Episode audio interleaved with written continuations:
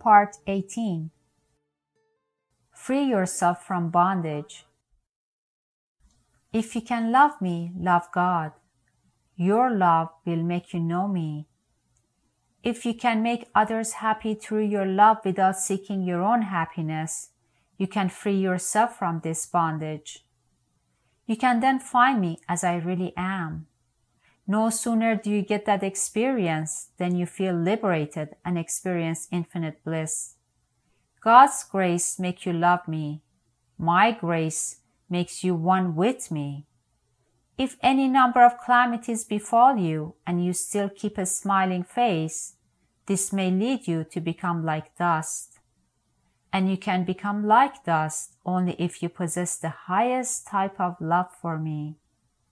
To love God as He is out to be loved, you must live for God and die for God, knowing that the goal of all life is to love God and find Him as your own self.